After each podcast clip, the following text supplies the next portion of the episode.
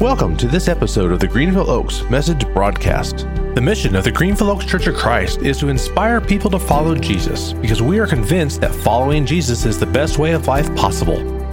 Find out more about Greenville Oaks or connect with us online at greenvilleoaks.org. Tell you what, we could sing that another time or two and call it church, couldn't we? That's sweet, sweet and good. It's uh, very, very sweet. Very, very sweet.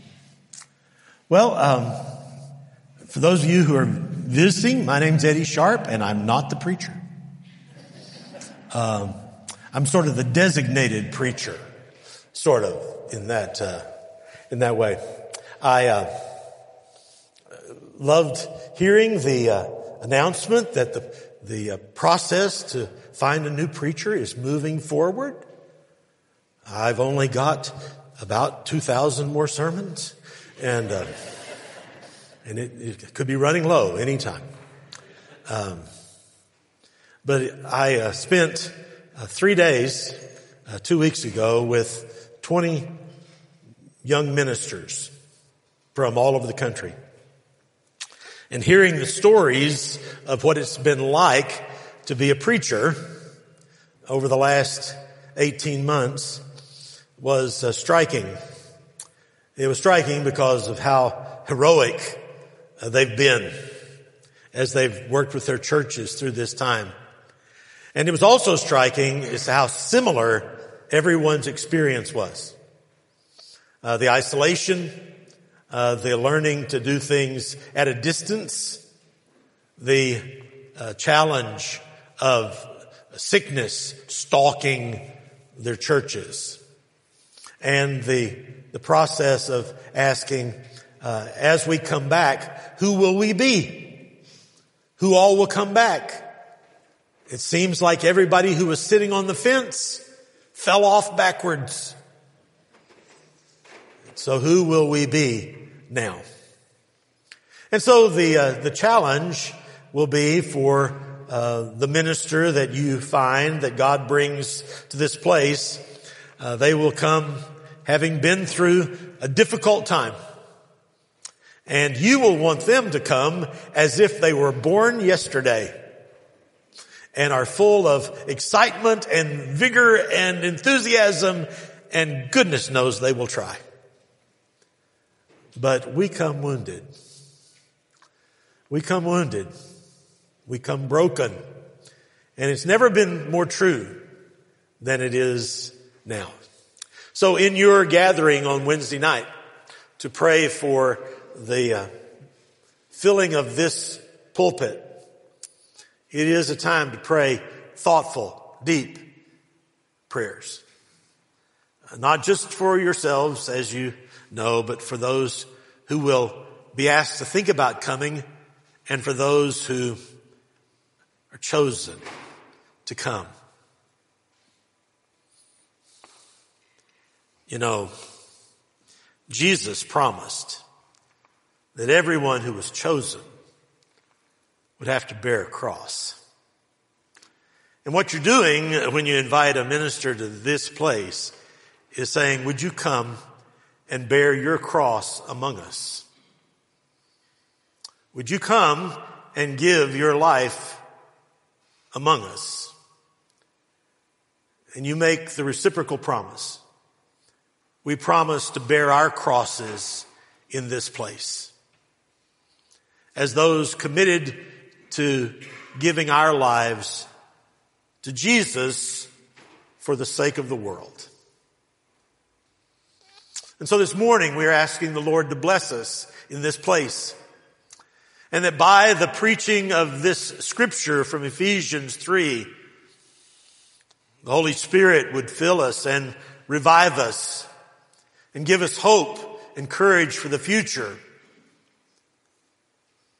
That even as Paul wrote to beloved ones from a prison cell, sharing his hope, we would hear this message today and gather hope ourselves. We pray all this in the name of Jesus this morning. Well, I want us to uh, read the text. I'm going to read it behind us too, and uh, so let's let's read. This is this is the this is the passage that people forget because it's kind of in the middle. It's kind of in the middle. It's between that wonderful passage in Ephesians 2 about grace and unity and it's, and it's not yet to verse 14 where we'll talk about the prayer that that Paul offers, and that's next week. That's going to be fun. The prayer that Paul offers to, so that they'll know the love of God, the height and the breadth and the depth and the width and the, of the love of God and, and all of that in the doxology in verse 20. This is in the middle. And, and, in fact, it's a, you'll notice right there, it says, for this reason, I, Paul, the prisoner of Christ, for the sake of the Gentiles, hyphen. And it's as if Paul goes, um, oh yeah. And then when he gets to verse 14, we don't, we don't see that right now. He'll, he'll start off again. For this sake, I, Paul. And it's, he interrupted himself. He was going to go right to the prayer. Have you ever done that? Preachers do that all the time. This morning I want to preach, which, but, but, but first let me tell you about everything I did last week and, and, and, and go Cowboys and, you know, and all that. And, and now, now let me preach. And th- he interrupts himself.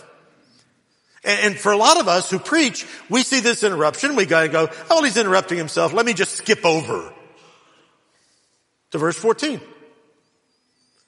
But this is precious. And I'm gonna hope that the Lord will let me tell you why. So let's read. For this reason, I, Paul, the prisoner of Christ Jesus, for the sake of you Gentiles, surely you've heard about the administration of God's grace that was given to me for you, that is, the mystery made known to me by revelation, as I have already written briefly. In reading this then, you will be able to understand my insight into the mystery of Christ, which was not made known to people in other generations, as it has been now been revealed by the Spirit to God's holy apostles and prophets this mystery is that through the gospel, the Gentiles are heirs together with Israel, members together of one body, and sharers together in the promise in Christ Jesus. I became a servant of this gospel by the gift of God's grace given to me through the working of His power. Although I'm less than the least of all the Lord's people, this grace was given me to preach to the Gentiles the boundless riches of Christ. And to make plain to everyone the administration of this mystery, which for ages past was kept hidden in God who created all things. His intent was that now, through the church, the manifold wisdom of God should be made known to the rulers and authorities in the heavenly realms. According to his eternal purpose, that he accomplished in Christ Jesus our Lord. In him and through faith in him, we may approach God with freedom and confidence. I ask therefore that you not be discouraged because of my suffering for you, which are for your glory. I'll tell you why I had to turn around. Because I'm wearing my glasses and the glares just go. Phew. So it's like on the road to Damascus.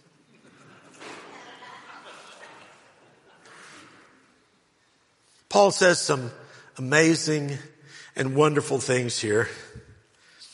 And, and I want to, I want to look at three of them because preachers do things in threes. But he, he has this wonderful passage that he says, this mystery is that through the gospel of the, the Gentiles are heirs with Israel, members of one body. He says, I became a servant of this gospel by the gift of God's grace given me through the working of his power. Paul says, I need to tell you before I pray.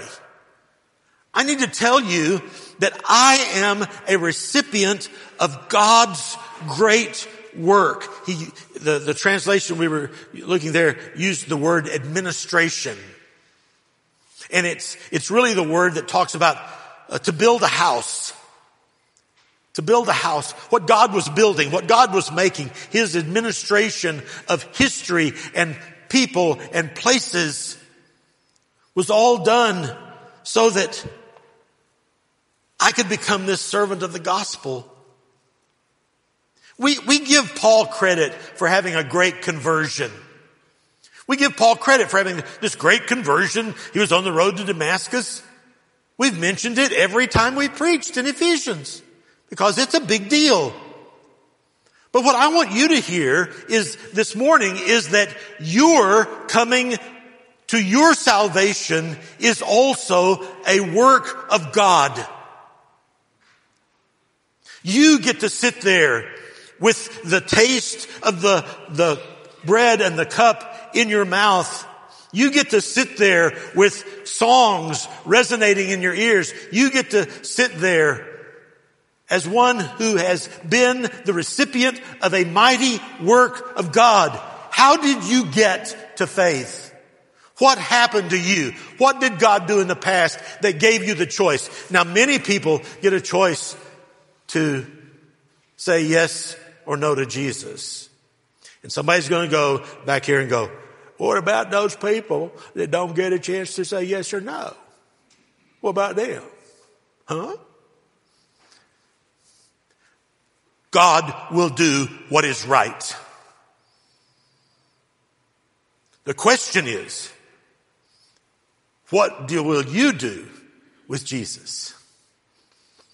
What will you do with Jesus? And do you know that it is better to hear about Jesus than to not hear about Jesus? Let me tell you a little story about how I came to faith. Well, first of all, you gotta go, how did I even come to be? Back in the years before, my mother was 12 years old. And she and her parents and little brother were living in a one bedroom, third story apartment not far from the intersection of Peak and East Side in downtown Dallas. My, my grandfather had shot his arm off in East Texas and was disabled. My grandmother was working in a hosiery plant. They were poor as Job's turkey. And more than that, they were Baptists.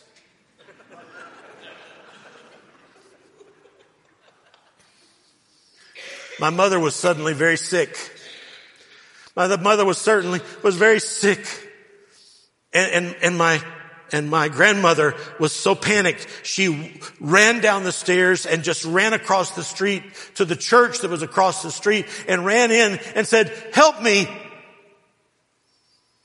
And the preacher at the Church of Christ at Peak and East Side, a guy named Joe Malone, walked out of his office across the street and picked my mother up and carried her down the stairs and so they could get her to the hospital so she could have her appendix out before it bursts.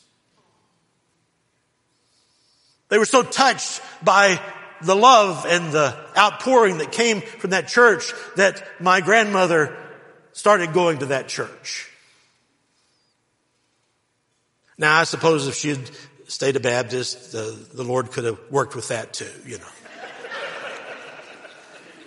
but she didn't. And, and my mom ends up going to Abilene Christian where she meets my dad and, and they're married in 1950. And that's how I came to be. My very life comes because of a mighty work of God. And Stanley Vest, a guy who was unlearned, but he was willing to let little boys stand up and practice making talks. I knew the, how to preach the plan of salvation before I'd ever obeyed the gospel. I, I hadn't even been baptized yet when I knew how to go one, two, three, four, splash.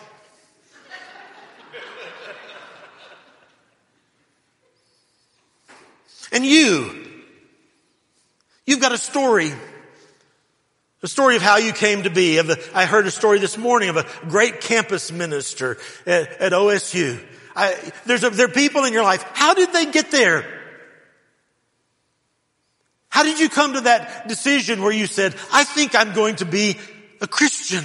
I'm going to be baptized. I'm going to be buried with Christ and raised with Christ. How did you get there? A mighty work of God. Why did you get there? So that the mighty works of God might continue through you. So that the mighty works of God that helped establish this congregation might not only be a blessing in this church, but might go through this church and into the community. That's the reason we're here. And I want you to give yourself the right to have a Paul story. To be able to say, this is how I came to Christ. To have your testimony. To bear witness A couple of weeks ago, sweet lady came and said, we don't offer the invitation, do we? And I, I said, well, I guess not. I, I, guess not. I said, I know how. But, but the, the, the a guy boiled up to me uh, several months ago about that in another church. And I said, you know, in the early church, they didn't offer, that we don't have a single invitation. Um, but the, the people around the Christians asked the questions. How, how, how did you get this way? Peter says, uh, live your life in such a way that the people around you ask questions. Ask for the reason for the, the faith that you have. They ask the reason. Just want to know, think about how you would tell your story about how you came to Jesus. And I, and I'm just asking this for the people in the audience that might not be in Christ right now. But, but if you would be willing to tell somebody the story of how you came to faith, if they were interested, raise your hand. Would you be willing to tell somebody about how you came to faith? All right, thank you. Some people aren't, aren't good at that yet. That's okay. But in every church there need to be people who can tell the story. Second thing, in verses 9 and 10, this has been done to make plain to everyone the administration of the mystery which for ages past was kept hidden in God. That now through the church, the manifold wisdom of God should be made known to the rulers and authorities in the heavenly realms. Some people go, I, I don't know about church. I, I've been sitting here in front of my Zoom screen and I'm not sure I'll ever go back. I go to the Zoom Church of Christ. And I sit here in my little private place and I have my, and I, and I understand that there's been a time and there may be still a time for you to stay in your bunker and, and look at the church in two dimensions on your flat screen. But Paul says that the church has been put in the world to demonstrate to the powers in the heavenly places the power and the wonder of God. The church is important. Jesus is the head of the church. God has put everything under the feet of Jesus for the sake of the church, his body. That's how chapter one ends. And here he says, the church, through the church, the manifold wisdom of God should be made known to the rulers in the heavenly places. It's not just to the people in this world. We're going na na na na na to Satan and all of his demons. In this place is the power of God. And the people in this world can see it. And the people in the unseen world, the powers and the beings, the authorities in the heavenly places are witnessing the power of God and the wisdom of God in the church. And so if you're sitting in a Zoom space right now, God bless you, but come back. Don't stay apart. Don't stay out there. Don't stay out there. Uh, I heard the other day that somebody cut their finger off And, and their mom just grabbed the finger, put some ice in a baggie and put the finger in the baggie and ran him to the hospital and walked in says, my son cut his finger off. Here it is. Put it back on. Some of us have been temporarily disconnected. It is time to get back to the body and back in the blood.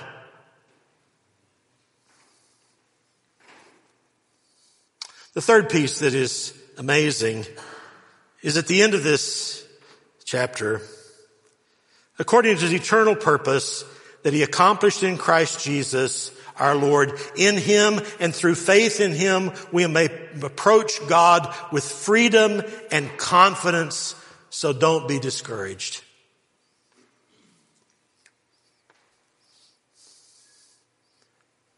Don't be as scared of God. Don't be as scared of Jesus if you are in Christ. The people who come to Jesus and are baptized into Christ and are joined with his death and raised in his resurrection and spend their life being afraid of God have missed the point. And the people who have gotten up in pulpits and tried to make people afraid of God in order to get power for themselves are damnable. to use power and authority to create fear and intimidation over people in the body of Christ is, is awful. Our job as leaders, Brother Eminem down here is one of those, he helped us. I love what he did with the, the trunk or treat. I, I like that. But in this place, those who are in Christ ought to be filled with great confidence and a great sense of freedom in the world. Freedom to come before God, freedom to live for Jesus, freedom to invite the Holy Spirit to be in me as a person and among us as a church. Don't be afraid. Don't be afraid. Every time an angel comes down and, and talks to a person like a, like Zechariah or Mary, first thing they say is, don't be afraid. Don't be afraid. Don't be discouraged. This pandemic's gone on a long while. There's, there's room for being discouraged in that. Some folks who were in our church may have leaked away. There's room for being discouraged in that. We don't have a preacher. Well, there's room for being discouraged in that. And everywhere there's a chance to be discouraged, the devil is going to be there going, be discouraged. The sky is falling. Every silver lining has a cloud.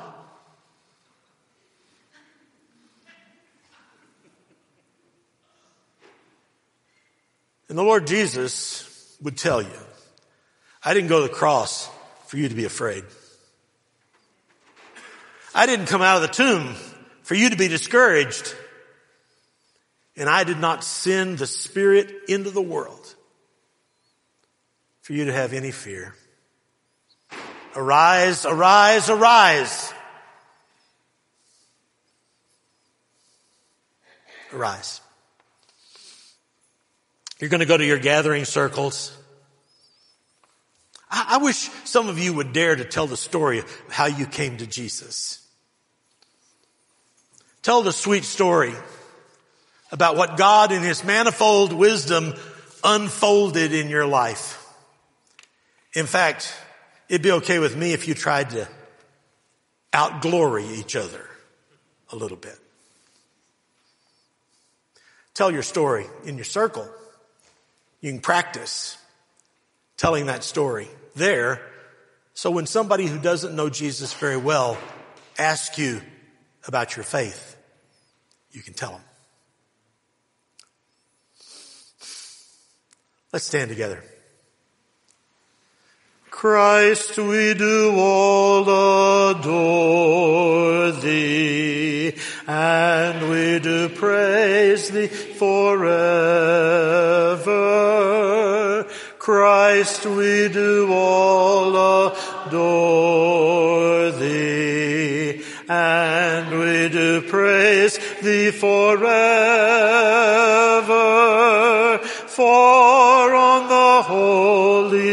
Cross hast thou the world from sin redeemed.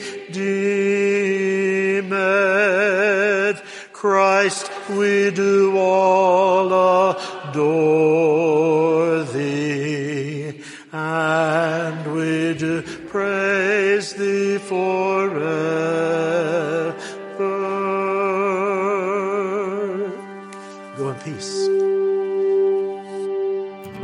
Thank you for listening to this message from the Greenville Oaks Message Broadcast. We hope this message helps you to inspire people to follow Jesus because you're convinced, like we are, that following Jesus is the best way of life possible. Make sure to give us a rating and review on iTunes, Google Play, Spotify, or Stitcher. Discover more about the Greenville Oaks Church online at greenvilleoaks.org.